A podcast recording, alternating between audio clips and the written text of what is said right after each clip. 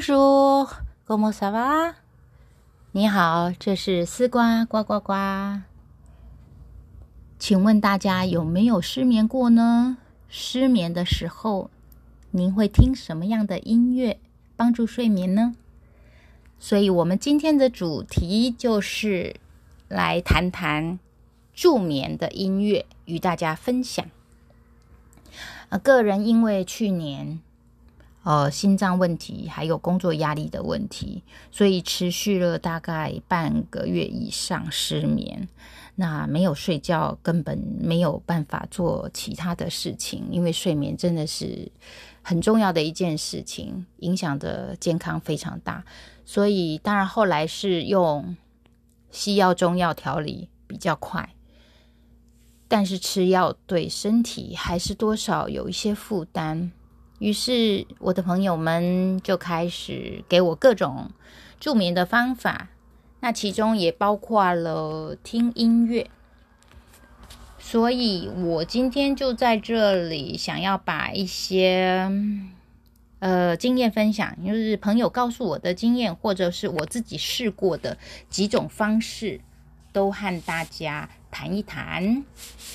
那我先将类型。分成四种类型，第一种是听人声说话的声音，第二种是大自然有关的声音，第三种是放松的歌曲，然后第四种是古典音乐类型。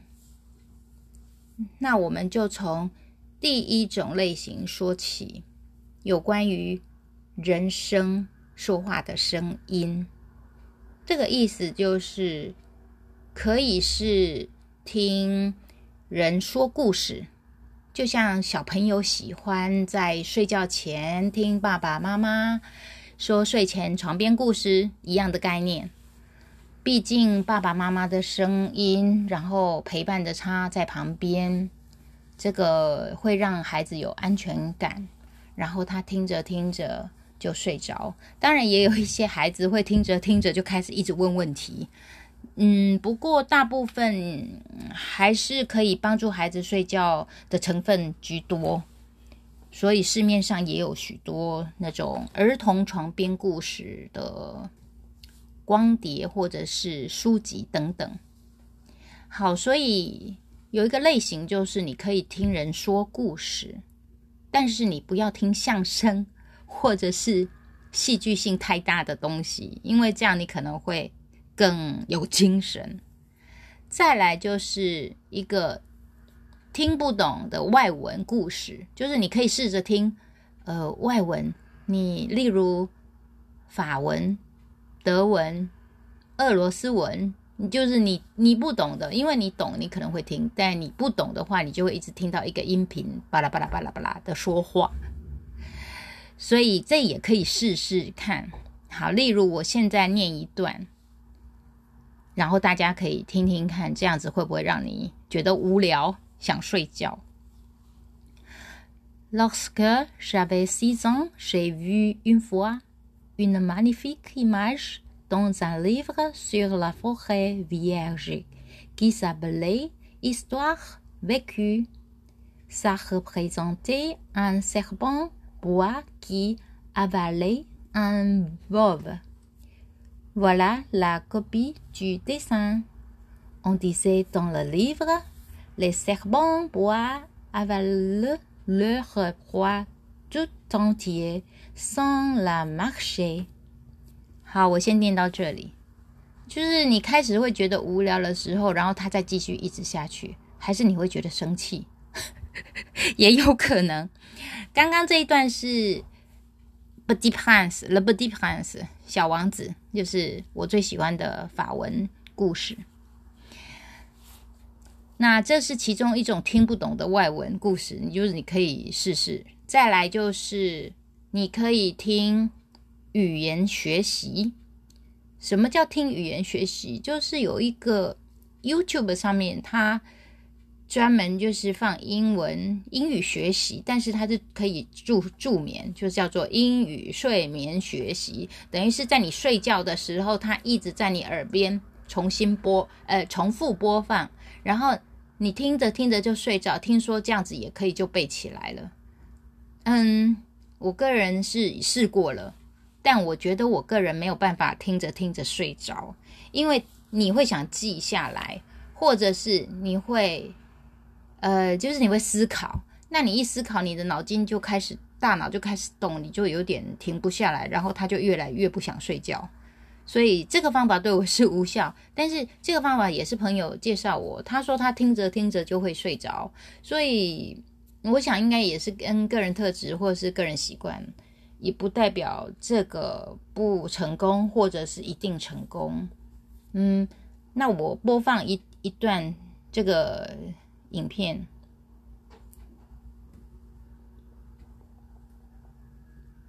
稍等一下。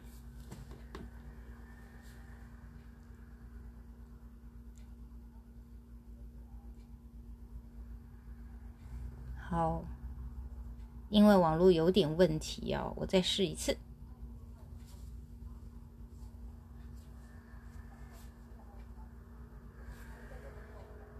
Business，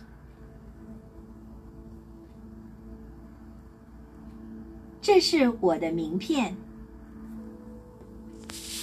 Here is my business card. Here is my business card. Here is my business card.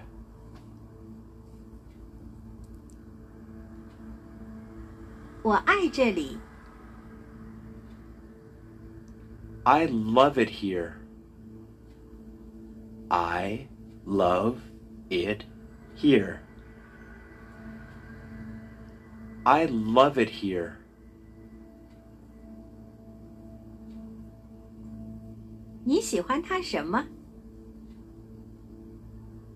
What do you like about it? What do you like about it? OK，到这里大家认为如何呢？他这个语言在教学的时候，底下还有一个淡淡的嗯的音乐在底下衬托，就是有种要催眠的感觉。呃，讲到第一类的跟声音、人声有关的哦，就是我题外提一个例子，我的一个社区大学学员，他大约是七十几岁的一个先生，然后上了一年的课程之后，我问他为什么继续来学习美声歌唱，然后他就告诉我，因为之前他母亲过世，大概有好多年，他没有办法好好睡觉，然后他来上美声歌唱课，原来是想打发时间，转移焦点。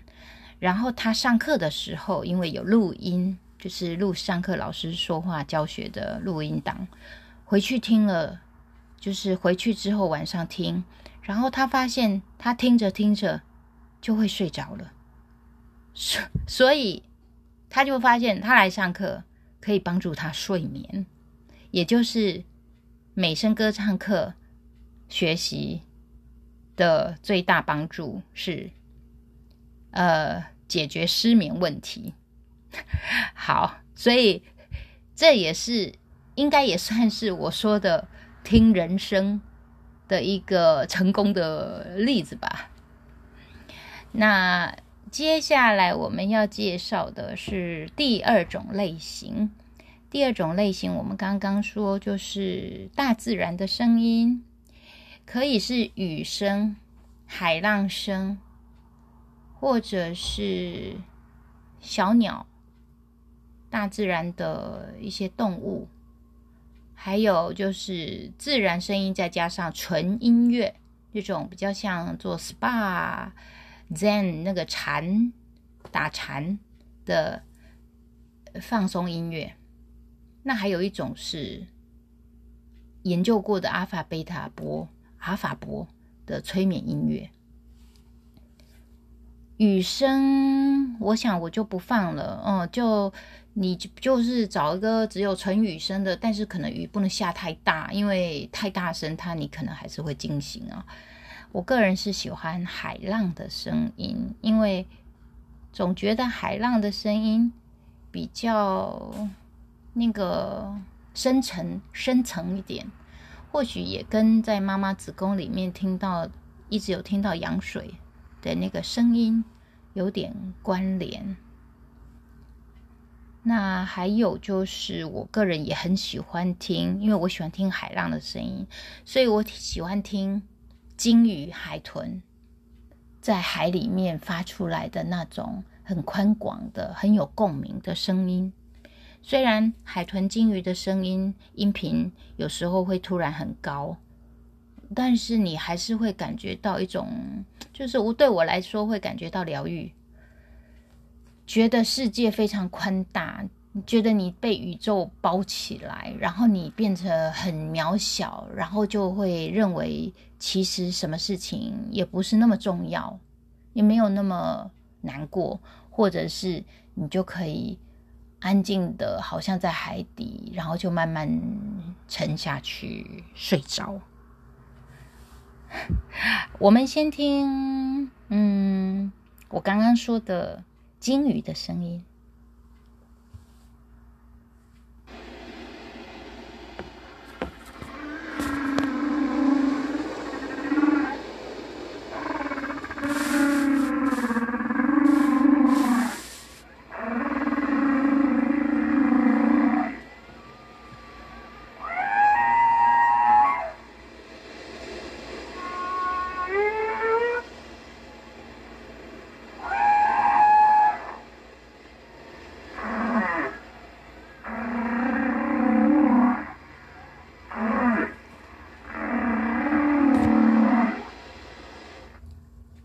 不知道大家对这种声音是不是不太习惯？那我个人是非常喜欢。还有，我也是，就是对于动物的声音，尤其是就是越是不能碰触的，或是越野生的，我觉得他们的声音就是有一种很空灵，然后会让你，就是只要让我觉得我比较渺小，世界之大，我就会觉得很安定，然后。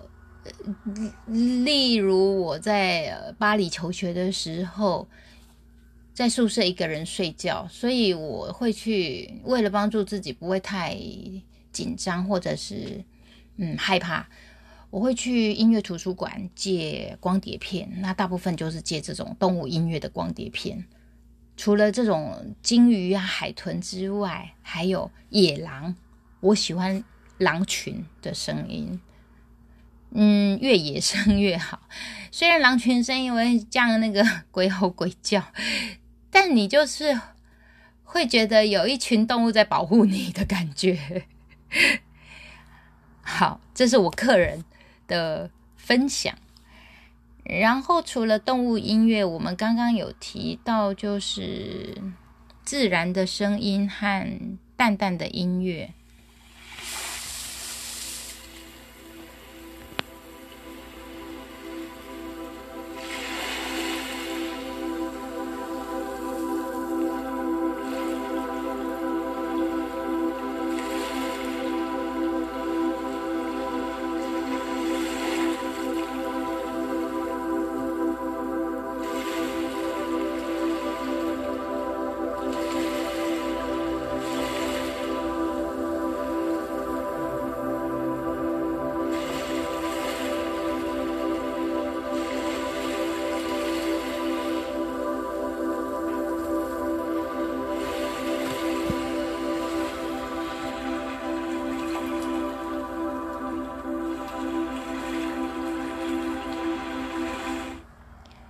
像这样子的音乐，就是它有也是轻轻的海浪打的声音之外，它底下的伴奏音乐是长音，很单纯的，然后很久的之后再换了一个音，就是也不是旋律上上下下有那个 melody 没有很大变化的，这种也是可以比较稳定一点。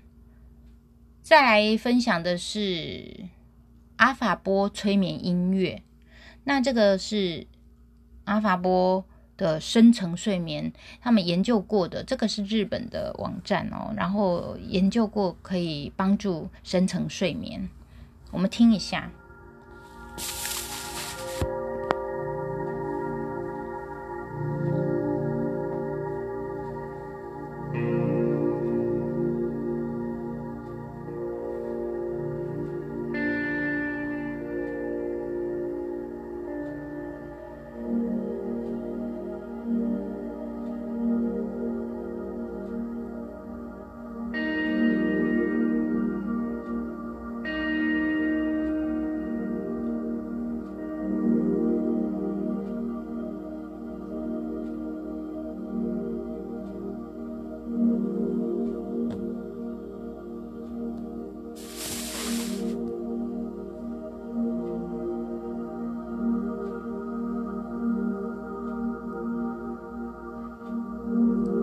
仔细听，它会有一个底下的波动，嗯嗯嗯，不知道有没有听出来？就这可能是他认为的这个，不是认为他们研究的阿法波，就上面会有一个高的声音旋律，那不算，它可能就是为了让它好听。但底下会有一个好像一波一波的，嗯嗯嗯那种声音，但是是淡淡的。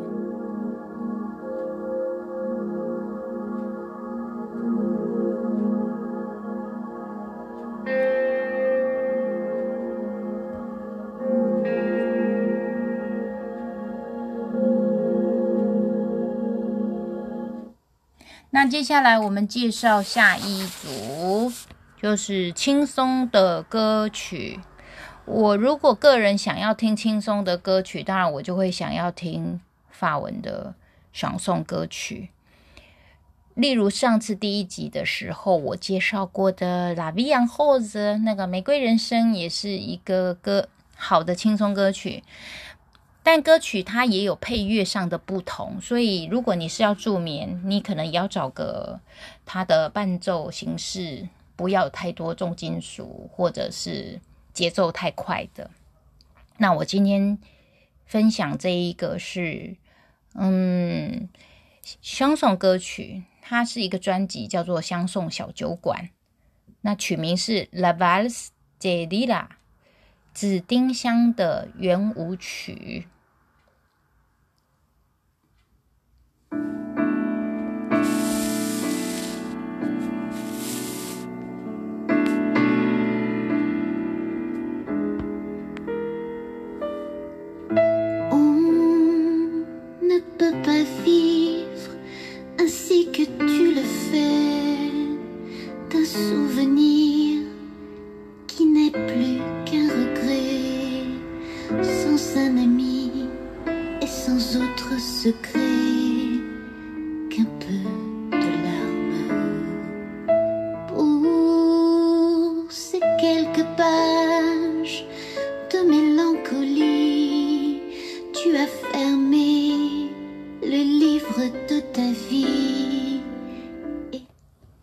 是甜甜的，很舒服、抒情的感觉？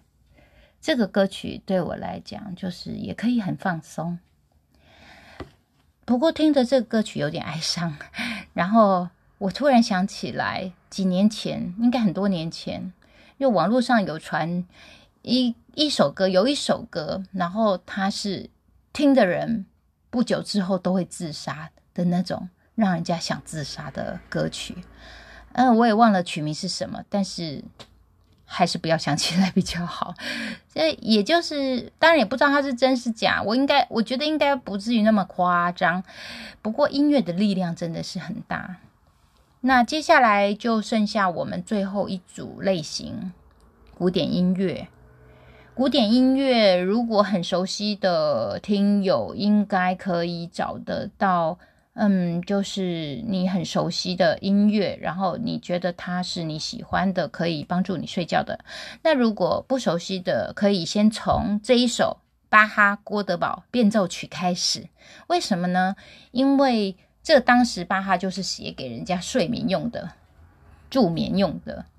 那它是有一个故事的，听说是前俄罗斯大使在一个伯爵，然后常常旅居莱比锡，他会带着一个他的呃随从，叫做郭德宝。然后他的郭德宝呢，就会请他，就是他请郭德宝去接受巴哈的训练，音乐训练。那这个伯爵他身体不好，所以常常不好睡。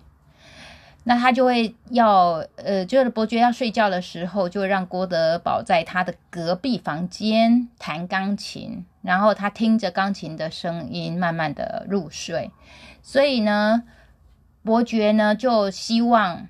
那个巴哈呢，写一首，就是为这一位哥郭德堡写一首呢，稳健但是又安静，然后又可以有一点快活的大键琴曲。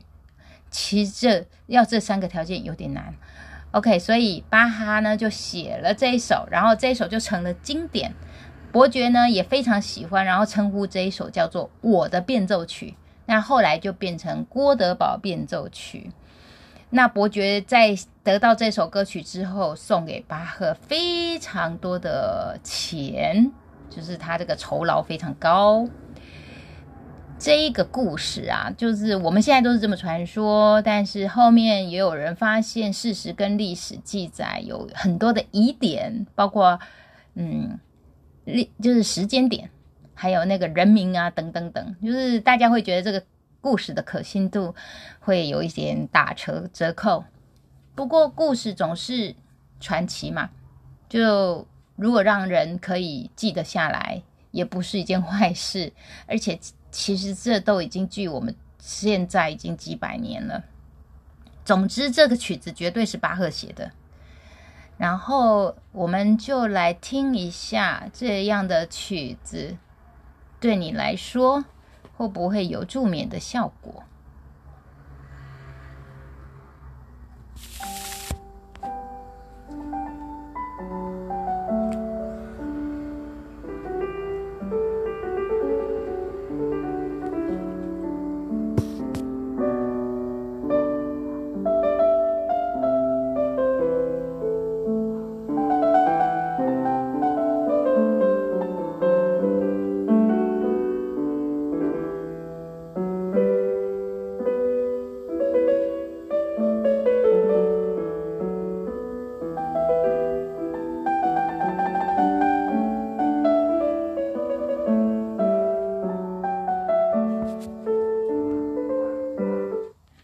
这个曲子不知道个人你们有什么感觉？我倒认为真的是会让人觉得很平静。所以巴赫真厉害，在十八 世纪就可以呃发明出音乐治疗。那这个故事啊，就是是不是他真的为这一位伯爵写的也不重要了。不过他的是八卦吧，就是写这个助眠音乐。八卦之一，然后另外还有一个八卦之二，就是巴哈会在月光下抄谱。好，那巴赫结束，我们来介绍下一个，是我想介绍，也是我认为应该也可以成为助眠歌曲的，就是安魂曲。那安魂曲的意义，它是在罗马天主教早期罗马天主教时期。为了人的死亡的时候要办弥撒，做出来一个安眠曲的形式。那那弥撒就是比较严谨的，所以整个安眠曲的第一、第一、第二、第三、第四段，它有一定的格式。那白辽士就是在音乐家写了很多，很多音乐家都有写安嗯安魂曲，包括。莫扎特、白辽士，我刚刚已经讲白辽士，然后莫扎特、威尔第、布拉姆斯，还有佛瑞，这些都是比较有名的安魂曲。我今天就让大家听的是我其中比较喜欢的，没有那么沉重的安魂曲之一。呃，最有名的哦，就是大家比较熟，应该我想应该是莫扎特安魂曲啦。但今天我想让大家听的是。佛瑞的安魂曲其中的一首。那佛瑞在写这首安魂曲的时候，他自己在信中告诉他的作曲家朋友说：“我的安魂曲不为什么而写，只是写着愉快。”如果他可以这么说的话，所以很奇怪，就是安魂曲通常不是为了愉快吧，是要安慰死者，还有安慰生者的灵魂。那佛瑞会这么说，当然他可能是他不想要让这个认为就是听起来是一种很沉重，还是很哀伤。不过虽然他当时这么说，但是他这个作品是完成于一八八七年，他的父亲是在一八八五年过世，然后母亲也是在一八八七年的除夕逝世。他从一八八七年写。然后到一八八八年正式完成首演，所以这样子说来，其实他写的安魂曲还是跟他的父母的过世应该有一些关联性。今天要给大家听的是其中的佛瑞斯安魂曲其中的第四首《披耶耶稣》，叫做慈悲耶稣。那它里面的经文，我主耶稣，请赐予安息，请赐予死者永恒的安息。仁慈的主，请赐予安息，请赐予死者永恒的安息。在分享这个歌曲之前，先告诉大家，就是这个版本，因为之前版本音乐都不能全放。有版权问题，但是这个曲子呢，我可以完全完整的放给听友们听，因为这是我在二零一七年南发参加音乐节表演的时候，和当地的法国的管风琴师，还有我们的桃园青少年团一起演出，然后由我演唱的佛瑞的安魂曲中。披耶耶稣。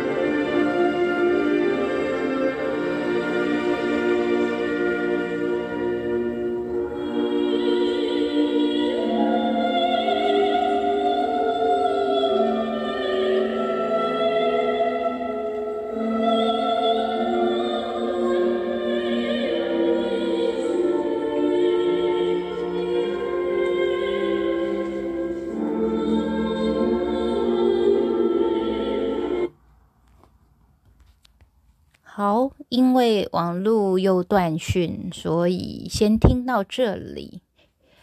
今天的曲目，不知道大家有没有觉得其中哪一个是可以帮助您睡眠的？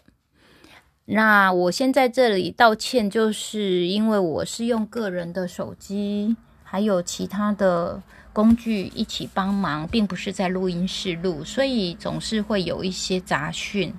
或者是嗯，播放音乐的速度节奏上没有完办法完全衔接好，或者是有窗外的杂音等等，所以请大家多多多包涵，我尽量让它不会受到听着不会受到干扰。